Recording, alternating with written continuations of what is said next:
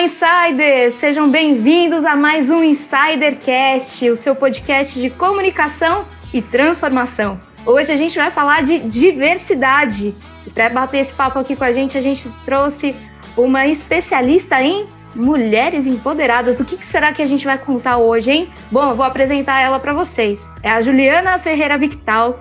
Ela é uma especialista em diversidade e inclusão e criadora do Instagram arroba mulherada underline empoderada, com mais de 147 mil seguidores. A gente vai falar aqui por que, que as empresas que adotam a diversidade são mais saudáveis, felizes e rentáveis. Ju, eu queria primeiro te agradecer por aceitar o nosso convite, por estar aqui com a gente. Seja muito bem-vinda ao Insidercast. Olá, Insidercasters. Olá, Bárbara. Muito obrigada pela oportunidade. Fiquei super feliz pelo convite. Parabéns aí pelos episódios do Insidercast. Já estou maratonando aí desde que fui convidada. Fiquei super feliz pelo convite. Vamos nessa. Vamos conversar aqui sobre mulheres, vamos falar de diversidade e inclusão. Acho que é uma pauta muito necessária.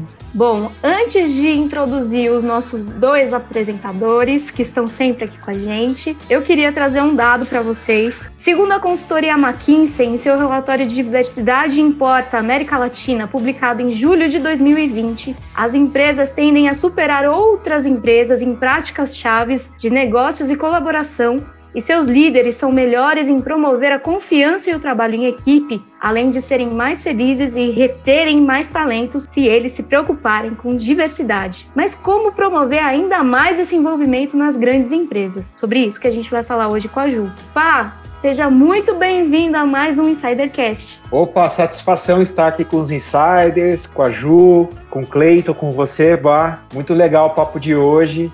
E vamos trair o máximo aí da Ju aí, que ela lota mais que um estádio do Maracanã de seguidores com o tema. Cleiton, acionando aí a sua nave. Oi, Fábio. Oi, Bá.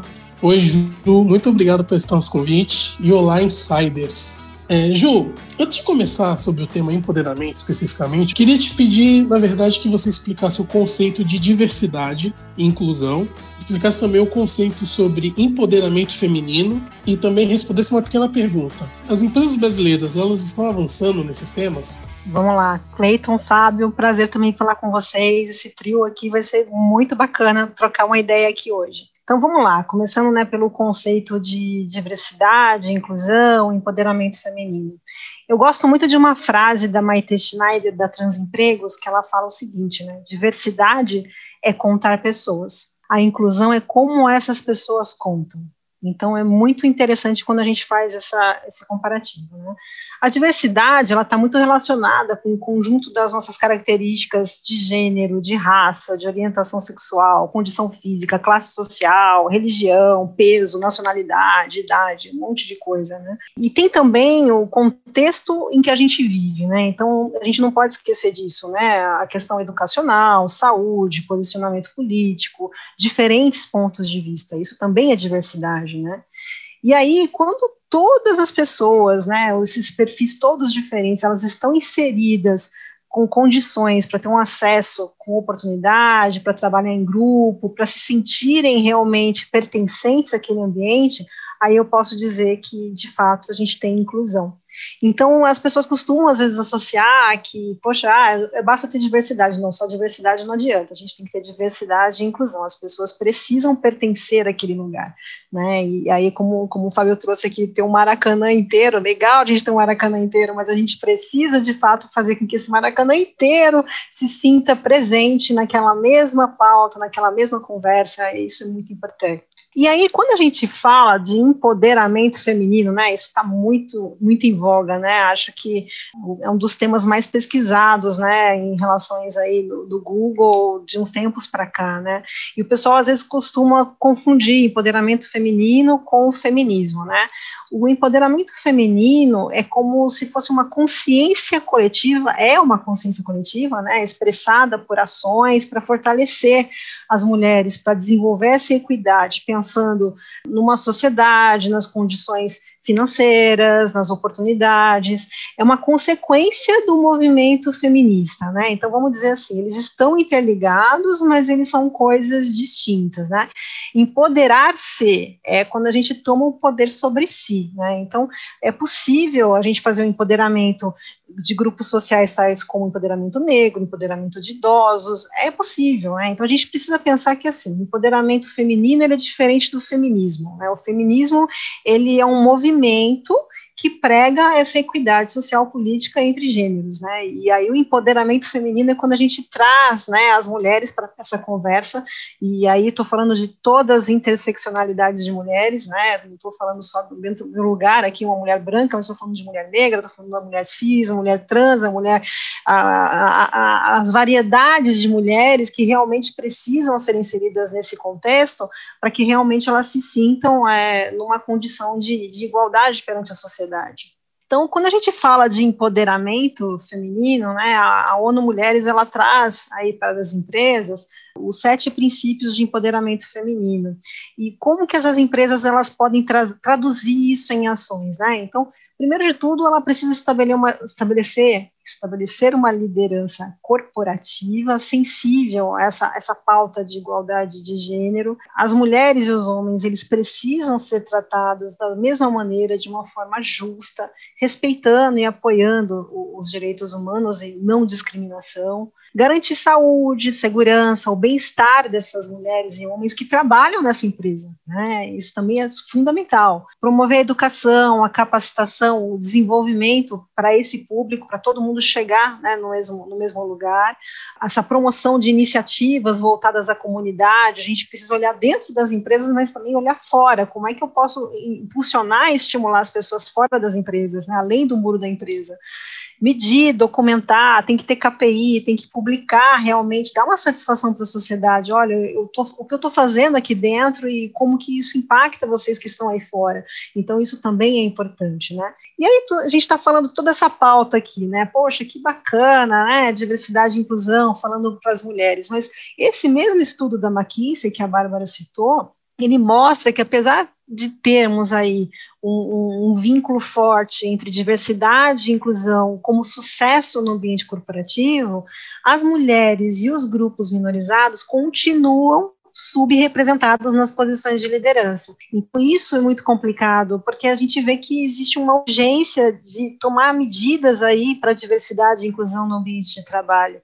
E vou trazer uns números aqui para vocês sobre a nossa realidade Brasil, tá? Segundo a pesquisa nacional de amostra por domicílio, no terceiro trimestre de 2020, cerca de 8 milhões e meio de mulheres estavam fora do mercado de trabalho. Então, é um número representativo. Quando a gente começa a olhar os cargos de liderança, né, elas ocupam 13% dos cargos como CEOs, 8% como conselheiras na alta administração. Então, assim, é muito pouco ainda, mas eles vão falar, poxa, mas a gente está fazendo diversidade, gente está fazendo inclusão, o pessoal publica um monte de coisa no LinkedIn, publica, né, as empresas estão fazendo tanta coisa, mas a gente não pode esquecer do histórico, né, até 1970, as mulheres representavam 18% da força de trabalho no Brasil até o começo de 2020 já elevou o número aí para 50%, né? Então, o número de mulheres chefes de família hoje, ele aumentou bastante, né? Então, a gente não pode esquecer desses dados. Até 1962, gente, 1962, 60 anos atrás, as mulheres, elas eram consideradas incapazes, elas tinham que pedir autorização para o marido para trabalhar, para ter conta, para poder viajar. 60 anos, né? Então essas mulheres, elas praticamente só mudavam de dono, né? Era propriedade do pai, agora elas passavam a ser propriedades do marido. E, e, aí é difícil a gente achar que essa mudança vai ser rápida, ela não vai ser rápida. As mulheres, elas sempre foram educadas para se tornarem aí, né, aquele, aquele clichê, né? É, bela, recatada e do lar. Né? Então, as mulheres elas foram criadas para ficar esperando um príncipe encantado, ela tem que assistir a novela, assistir o conto da Disney, conto de fadas, e acreditar que aquilo vai acontecer com elas. Foi, foi assim que a mulherada foi criada. Então, essa mudança, ela ainda é muito recente. Então, isso também vai impactar no ambiente corporativo, na sociedade como um todo. Nossa, muito legal ter essa, esse overview e o quanto você trouxe de, de dados e números para a gente entender um pouco do cenário brasileiro por um empoderamento feminino. E agora entrando um pouco no assunto da, da, da pesquisa que a, que a Bárbara comentou no início da McKinsey, da consultoria, esse é um dado muito relevante porque aborda não só o Brasil, mas a América Latina. Ele fala exatamente que a diversidade a inclusão, é, as empresas que têm essas, essas, esses programas aplicados, os seus líderes são melhores, eles promovem mais a confiança, o trabalho na equipe, o ambiente de trabalho é mais feliz, eles retêm mais talentos, isso reflete também no resultado da empresa. A empresa começa a lucrar mais, a empresa começa a ter benefícios sociais mais, começa a cumprir o seu propósito. E a pergunta que eu faço, Ju, por que, que as empresas é, apesar de, de, ter essa demonstração de diversas pesquisas, consultorias, elas ainda não, não passaram, estão ainda engateando nesse processo de inclusão e diversidade aqui no Brasil? Bom, Fábio, excelente pergunta. Eu acho que é importante a gente falar sobre isso de uma forma de entender o, o, o cenário, o contexto, né? Então, quando a gente fala de todas essas pesquisas, o quanto isso é importante, a gente não pode esquecer, né, o quanto é, o ambiente de trabalho é, mais diverso e inclusivo, ele torna aí uma motivação maior, assim, uma segurança psicológica maior. A gente não pode esquecer que 2020 foi o ano da saúde mental, né? Então é importante a gente falar sobre isso. Ajuda a reter mais talentos. A gente fala diversidade e inclusão traz dinheiro, traz lucratividade, traz sim é, resultados positivos para as empresas, uma vantagem competitiva, uma melhor saúde organizacional, né? Então, é, as pessoas, elas, até então, elas ficavam naquelas, ah, eu preciso passar meu crachá, é o dia 15, o dia 30, eu tenho que pagar meus boletos, as minhas contas, mas essa transformação cultural, ela promove uma liberdade para os empregados, né, serem quem eles são, poder ser quem são, e, e se sentir estimulado para contribuir, para trazer ideias, melhores práticas. Essas lideranças inclusivas, e aí eu falo, as lideranças elas precisam ser inclusivas para poder promover esse ambiente de trabalho onde empregados é, se sentem motivados a criar, a trazer inovação. E quando a gente compara nessa mesma pesquisa da McKinsey, o empregado que está mais propenso a trazer criatividade e inovação para o ambiente de trabalho, ele está numa vantagem competitiva de 66% para aquelas empresas que ainda não colocaram esse tema como prioridade dentro dos negócios, né? Então, não tem jeito, né? A gente está falando todos os dias aí da cultura do cancelamento, é, as redes sociais, as redes profissionais, né, estão de olho no, nas ações que as empresas estão tomando, se elas sejam certas ou sejam, de repente, não tão corretas aos olhos do mundo, mas é, não dá, não dá mais para ficar esperando, né, as empresas, elas precisam, precisam muito se posicionar, criar aí uma representatividade perante o mercado, não tem como mais ficar em silêncio assistindo essa, essa movimentação para reagir e a, achar que é a partir daí que vai tomar alguma ação. Então, quando, quando a gente traz essa, essa conversa, a gente fala assim, poxa, por que, que a, a, as empresas têm tanta dificuldade ainda para falar sobre isso? Porque isso nunca foi, foi entendido como relevante para o negócio. Até então, é, é, a gente pensava, não, mas estou aqui para trabalhar, não estou aqui para ser feliz, né? Como a gente falou no começo aqui, é, a felicidade ela importa, ela traz a, aquela vontade de você querer fazer mais e melhor, e no final do mês, no final do dia, isso representa aí é, nos valores e ganhos da, da, da empresa para o negócio, né? Então, falar, falar sobre essa, essa pauta para para as empresas ainda é novo. As empresas estão começando a entender que, olha, eu preciso de fato olhar e trazer isso para a minha estratégia, para os meus valores, para a minha missão, para o meu propósito. Eu acho que é, é, um pouco por aí ainda que a, as empresas estão navegando. Ju, você está falando que as empresas já estão navegando, mas como que a gente começa essa conversa em empresas que ainda não começaram ou que ainda não perceberam essa importância da diversidade e inclusão para o ambiente de trabalho. Qual que é o primeiro passo que precisa ser dado? Olha, Bárbara, para promover esse ambiente realmente inclusivo, esse ambiente para as empresas, eu acho que primeiro de tudo a gente precisa promover aí a, essa pauta, garantindo uma representatividade. Como falei para vocês, a estratégia alinhada ao negócio da empresa, ela, ela traz a, o, o, primeiro passo para a liderança entender, olha, realmente eu preciso ser aliado, né? Eu costumo dizer assim, você é o quê? Você é parte do problema? Você é parte da solução? Ou você é a paisagem? Porque né, a gente precisa entender qual que, qual que é a nossa, nossa, nosso posicionamento aqui dentro dessa conversa. Né? Então, a, as lideranças, eu sempre vou falar isso, as lideranças elas precisam impulsionar isso dentro das suas equipes, junto aos seus subordinados, as pessoas precisam ter esse tipo de conversa dentro do, do, do seu ambiente, no seu dia a dia. Né? Então, a liderança, quando ela é inclusiva, quando ela tem isso como uma competência essencial, ela ela, consegue se sentir apoiada através de uma conversa sobre temas que às vezes a gente acha assim, tá, tá na minha vida, tá no meu dia a dia, mas ninguém nunca parou para pensar que, olha, isso é relevante, ninguém nunca me ensinou que diversidade e inclusão, a gente não aprendeu diversidade e inclusão na escola, na faculdade, agora chega no ambiente corporativo, né, e aí, como é que eu faço? Então a gente precisa trazer pautas que estão realmente acontecendo na sociedade, até é, a, gente, a gente fala, mas vou falar sobre o quê? Gente, as notícias nos jornais, o BBB, a Netflix, os podcasts, tem tanta, tanta notícia no dia a dia que é relevante para a diversidade e inclusão e as pessoas não associam que realmente, olha, faz sentido, eu preciso conversar sobre isso dentro da minha equipe, eu preciso entender o que acontece aqui à volta com essas pessoas, né? Então, isso nunca foi ensinado.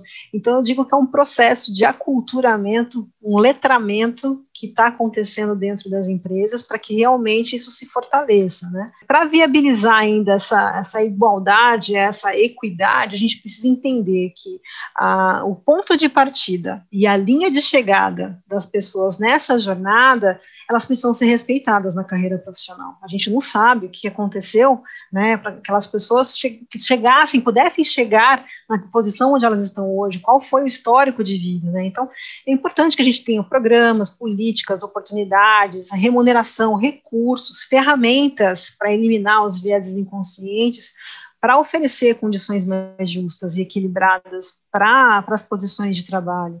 E sempre vou falar, né, abertura zero, para zero tolerância, falar sobre isso, né, comportamento discriminatório aqui não, respeito é sempre, para fortalecer é, realmente, olha, isso não dá, isso não é piadinha, não é mimimi, né, é uma linha muito tênue, que é piada para você é uma agressão, é, uma, é um gatilho para outras pessoas, é, é, algo que pode incomodar, então o pessoal fala, ah, não posso mais fazer brincadeira, não, Claro que a brincadeira, né, a piadinha, ela é bem-vinda, só que é o seguinte, o que é brincadeira para você, o que é piadinha para você, de repente não vai ser para aquela pessoa, pode ser ofensivo, pode ser uma maneira de diminuir aquela pessoa. Então a gente precisa entender, né, o, o limiar para poder trazer isso para os ambientes corporativos também. E esse senso de pertencimento nas empresas, essa maneira, essa abertura, essa liberdade para poder é, dialogar e falar sobre as pautas de diversidade e inclusão, ela vai resultar no engajamento, né? E, e resultando no engajamento, se as lideranças trazem essa abertura,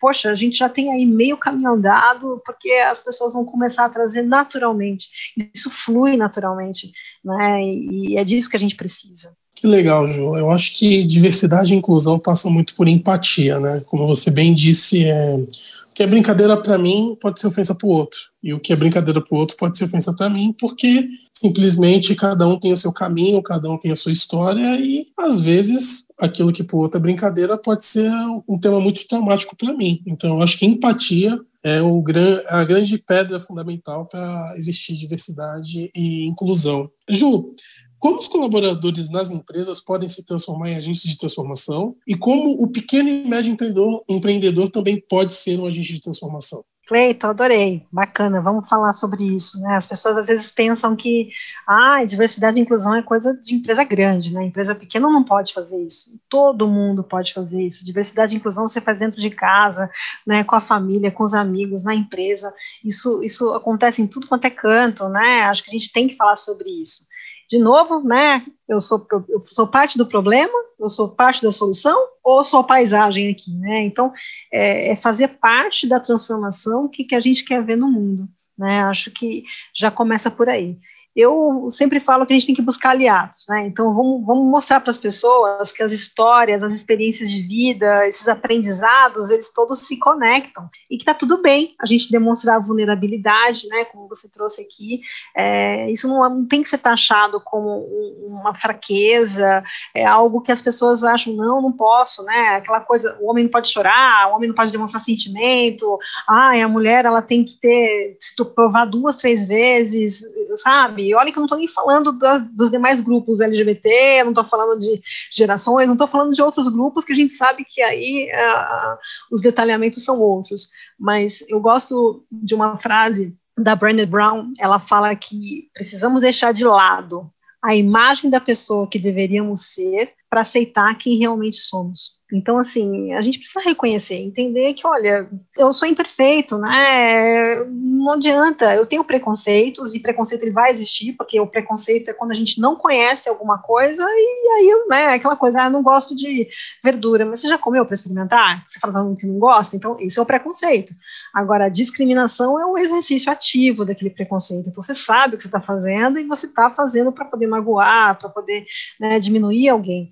Então, quando a gente fala de, desse conceito, é, ele é importante, isso, isso se reproduz também no ambiente corporativo, né, acho que faz parte. Costumo falar também da curiosidade, a gente tem que ter curiosidade, vamos ter uma abertura para escutar ativamente, né, diferentes pontos de vista, novas vivências, histórias, isso também ativa dentro da gente um sentimento de empatia e realmente falar, poxa, eu jamais imaginaria que você está passando por isso, né. Eu costumo falar também da desenvolver a inteligência cultural. Né? Então, não dá mais para a gente ter uma consciência que, que não, não, pense no impacto dessa cultura, da maneira como a gente está agindo, a expectativa em relação aos outros. A gente coloca, às vezes, uma expectativa tão alta e, poxa, deixa eu entender primeiro como, como funciona, né? Qual é a cultura, qual que é o contexto dessa pessoa, né?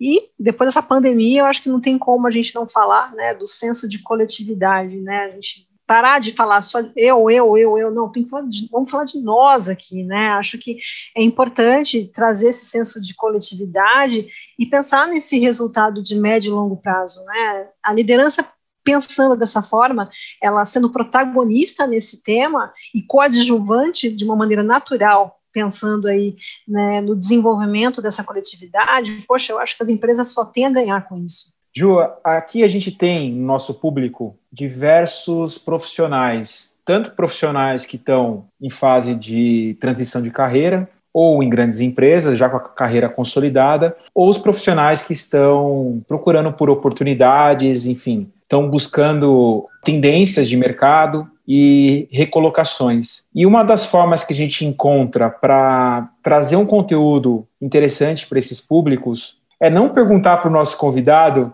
os, as premiações, as, as conquistas, mas sim os desafios, porque com os desafios a gente aprende. E a gente queria perguntar para você, uma profissional que tem debatido esse tema nas grandes empresas, quais foram os seus desafios como profissional e se você quiser ou puder fazer uma relação com o tema da nossa conversa vai ser muito legal também. Bom, vamos lá, vamos lá, vamos fazer essa relação agora. Eu vou falar para vocês que essa semana eu assisti o programa Roda Viva da Erika Hilton, uma mulher negra trans eleita para a Câmara Municipal de São Paulo. Então, assim, já, meu Deus, é a primeira mulher, né? Vamos falar de Kamala Harris, primeira mulher negra vice-presidente eleita nos Estados Unidos. Gente, eu acho que são mulheres poderosas que a gente fala, nunca imaginei que isso fosse acontecer e elas estão lá, foram lá e fizeram. Então essa relação eu vou fazer para vocês aqui para poder contar um pouquinho da minha história, dos meus desafios. Primeiro de tudo, né, eu sou engenheira por formação, então na minha época, quando fiz engenharia, fui a única mulher que me formei rolava até uma bolsa de apostas na minha sala para saber se eu ia terminar o curso. No comecinho do, do, da faculdade, foram uns seis anos, então as pessoas não acreditavam que eu terminaria. Começamos em três e só eu terminei. É, a minha história profissional, então, já vem daí, né? Fui fazer engenharia e quando eu entro para trabalhar no mercado de trabalho, sempre nos ambientes predominantemente masculinos. Então, eu fui auxiliar de uma área de manutenção é, de uma, uma, grande empresa química. Todo mundo olhava, nossa, todo, todo mundo trabalha no escritório, ela trabalha numa área de manutenção. Eu era a única mulher no ambiente de manutenção. Depois, quando me formei em engenharia, ingressei na área automotiva também, nossa, era acho que única em algumas reuniões, mas eu acho que todo esse caminho, todo, toda essa, essa história, trajetória, né, de, de vida, ela me trouxe para caminhos que eu jamais imaginei que iria percorrer, né, eu estou aqui hoje como profissional de diversidade e inclusão, e eu acho que essa bagagem, ela me ajuda muito, né, então só para vocês terem uma ideia, de acordo com o Confeia, isso é um dado de 2019, tá, é, nós temos 14,5% de mulheres na engenharia, então, assim, 14,5% é, é, assim, é um número muito baixo, tanto de potenciais de mulheres que poderiam entrar na área de exatas. Né? Eu acabei mudando meus rumos de carreira, mas encorajo aí outras mulheres a seguirem esse caminho se assim tiverem vontade e essa foi a escolha que elas tiverem para fazer, né? Mas é, eu digo para vocês que todo esse contexto de engenharia, de ter trabalhado em ambientes produtivos, eu sempre vim de ambiente produtivo de quase 15, 20 anos aí de experiência, e me traz hoje uma visão pensando como especialista, como uma pessoa dedicada a olhar a empresa em todos os níveis, hoje me traz aí um olhar diferenciado para conseguir acolher né, todo mundo e falar, olha, eu, eu consigo praticar a empatia e saber o que está acontecendo contigo e quero te oferecer o melhor. Então, acho que a gente precisa aceitar esses desafios. Às vezes a gente não entende porque, poxa, mas eu estava nesse caminho, eu vim para um outro totalmente diferente. E tá tudo bem, gente, tá tudo certo, né? Não significa que eu fiz uma faculdade que eu tenho que ficar até o final da minha vida fazendo aquela coisa. Não, é muito legal a gente ter essa oportunidade de mudança. Meu pai fala para mim que a única certeza que a gente tem na vida é que as mudanças não vão acabar nunca. E acho que é isso. Maravilhosa essa frase, que a única certeza que a gente tem é a da mudança que não acaba nunca, né? Ju, eu lembrei aqui, você foi contando um pouco da tua história, eu lembrei de uma história de uma outra convidada nossa, que é a Maristela Iannuzzi. Ela tem uma história parecida com a tua, porque ela também é da área de engenharia e tal. Também fala sobre empoderamento feminino, e é justamente sobre isso que eu quero te perguntar agora, nesse meu recado final. Eu quero que você conte de onde surgiu a, a ideia de fazer o Instagram da Mulherada Empoderada. Eu queria que você contasse um pouquinho desse projeto e deixasse seus contatos para quem quisesse falar um pouco mais com você. Muito obrigada, Bárbara. Vou contar com prazer aqui essa história. Mulherada Empoderada nasceu no ano de 2018. Eu não imaginava a repercussão que viria a trazer todas as histórias, todas as postagens que eu comecei avisando as amigas, olha, estou criando um Instagram, né, para poder falar sobre isso. Na verdade, a repercussão acho que veio porque outras pessoas se identificavam também com aquelas postagens, com as notícias, com todas as conversas que a gente trazia ali para as redes, né? E eu criei o um Instagram por conta de dois relacionamentos abusivos, que até então eu não sabia que era um relacionamento abusivo, porque a gente cria aquela expectativa da Disney, da novela, das princesas, né? E eu imaginava que eu estava vivenciando essa, essa situação já há algum tempo. Foi para tentar alertar e trazer, olha, mulheres, existem outras coisas acontecendo, vida profissional, outras outras pautas que a gente pode trazer aqui para essa conversa, né? Não é só maquiagem, unhas, mas vocês também trabalham, vocês são mães, não querem ser mães, é, querem viajar, querem ser é, de repente pilotos, piloto de avião, tem tanta coisa que eu, né, já tem quase 4 mil postagens lá, e são notícias, são histórias, são narrativas que é, mostram todas as pluralidades de mulheres, porque a gente precisa trazer esse olhar e, e, mostrar que, olha, as mulheres elas podem ser o que elas quiserem, elas podem fazer o que elas quiserem, estejam atentas, estejam é, em contato umas com as outras para a gente se fortalecer, para realmente ganharmos espaço. E acho que realmente isso acabou acontecendo, está aí o resultado, né? 147 mil pessoas e todo dia eu converso com mais gente, e é um prazer muito grande conhecer novas conexões, novas histórias e, e, e, e trazer isso para minha vida também para poder crescer e poder oferecer ainda melhor para elas como, como empoderamento feminino. Ju, queria agradecer mais uma vez a tua participação aqui com a gente. Obrigada por aceitar o nosso convite. Obrigada por trazer dados sobre esse mundo de diversidade e inclusão. E obrigada por mostrar para a gente que antes de qualquer cancelamento, a gente tem que pensar nos nossos pré-conceitos, né? Como você deu o exemplo ali do, da salada, da verdura, né? De experimenta primeiro, tenta entender, tenta ter a empatia de se colocar é, não no lugar do outro, mas de pelo menos entender quem é o outro, né? Para que a gente possa minimizar pelo menos é, todo o impacto que essa essa falta de diversidade e inclusão que ainda existe possa, enfim, diminuir um pouco, né? Esse esse peso que, que ainda tem, né? É como você citou muito bem, a gente está vendo em alguns veículos, no momento da gravação desse podcast, uma situação muito pesada, né, de cancelamento, de... Então, obrigada por explorar esse assunto aqui com a gente e fica aqui o convite para um retorno no próximo episódio. Super agradeço, Bárbara, Cleiton, Fábio, vocês foram muito bacanas em oferecer essa oportunidade de,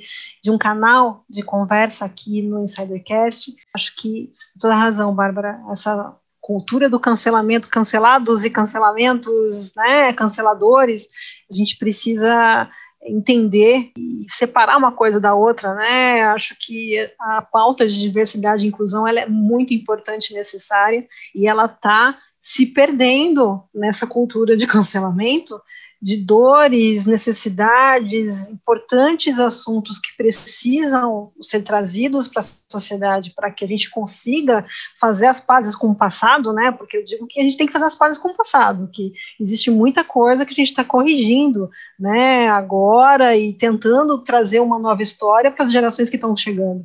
Então a gente precisa sim desse olhar, a gente precisa observar com carinho, né? Olha, oferecer a, a, a oportunidade de entender a história um do outro né, por favor, gente, acho que mais amor, né, e mais empatia, mais olhar aí perante a sociedade, as pessoas, pensando no coletivo, para que a gente consiga ter dias melhores. E é com essa mensagem de mais amor, por favor, que eu me despeço aqui de vocês hoje. E eu gostaria de dar um tchau para o Cleiton, para o Fábio, para vocês, insiders, para a Ju novamente. Obrigado, Bá. Ju, obrigado por ter aceitado o convite, foi realmente muito esclarecedor. E eu acho que a, a, mensagem aqui é realmente nós precisamos ser mais empatas, né? Ter mais empatia com o próximo. Cancelamento ele tem sim seu papel que é importante. Pelo seguinte, tem coisas que têm que ser canceladas. É, mas quando você generaliza, quando você torna algo que deveria ser pontual em algo normal, perde o efeito. E aí o discurso de diversidade e outros discursos acabam perdendo um pouco o impacto, e isso é preocupante. Então, eu acho que, como eu sempre falo né, nos, nos episódios do Insidercast, eu quero um mundo melhor e as pessoas que estão comigo, nós queremos um mundo melhor e acho que esse é um dos motivos do nosso projeto, que é oferecer palco para as pessoas que também querem um mundo melhor. E eu acho que para nós chegarmos nesse mundo melhor, o caminho é empatia, o caminho é diálogo, o caminho é realmente pensarmos mais no próximo e, através desse olhar, chegarmos num, num consenso como sociedade. Porque, querendo ou não, nós temos que viver com as pessoas, mesmo não, nós não gostando das posições que elas têm. E mesmo que elas não gostem da nossa posição, nós temos que ter esse diálogo, sim. E o cancelamento, infelizmente, às vezes impede esse diálogo. Então, realmente eu peço mais empatia, mais compreensão e muito obrigado por ter aceitado esse convite. E agora eu passo a bola para o Fábio. Nossa, que, que bate-papo incrível. Eu gostaria de só resumir a, a conversa que nós tivemos hoje, até resgatando uma frase que a gente gravou o episódio com o Ricardo Salles da Mais Diversidade. Eu convido o ouvinte ou quem está nos assistindo para resgatar esse episódio, que foi muito legal também, e resgatar uma frase que resume muito bem, eu disse também lá no, naquele episódio, da da Verna Myers, do Netflix, que é uma executiva, que ela fala o seguinte, que empacota tudo isso que a gente falou. Diversidade é chamar para a festa, inclusão é chamar para dançar. Então, que a gente tenha um, um mundo um pouco mais inclusivo. Bah, faz aí os reclames do Insidercast. Ah, não podia deixar de fazer, né? Então, se você gostou desse episódio, curta, compartilhe com a sua rede, com seus amigos, deixa aquele like maroto aqui no YouTube. Se você quiser seguir a gente no Instagram, é @insidercast, no LinkedIn também é @insidercast. e no Spotify, InsiderCast. Se você tiver uma dúvida, sugestão ou quiser falar com a gente, é só mandar um e-mail para o contato@insidercom.com. A gente se encontra num próximo episódio. E como diria o Fábio, fui!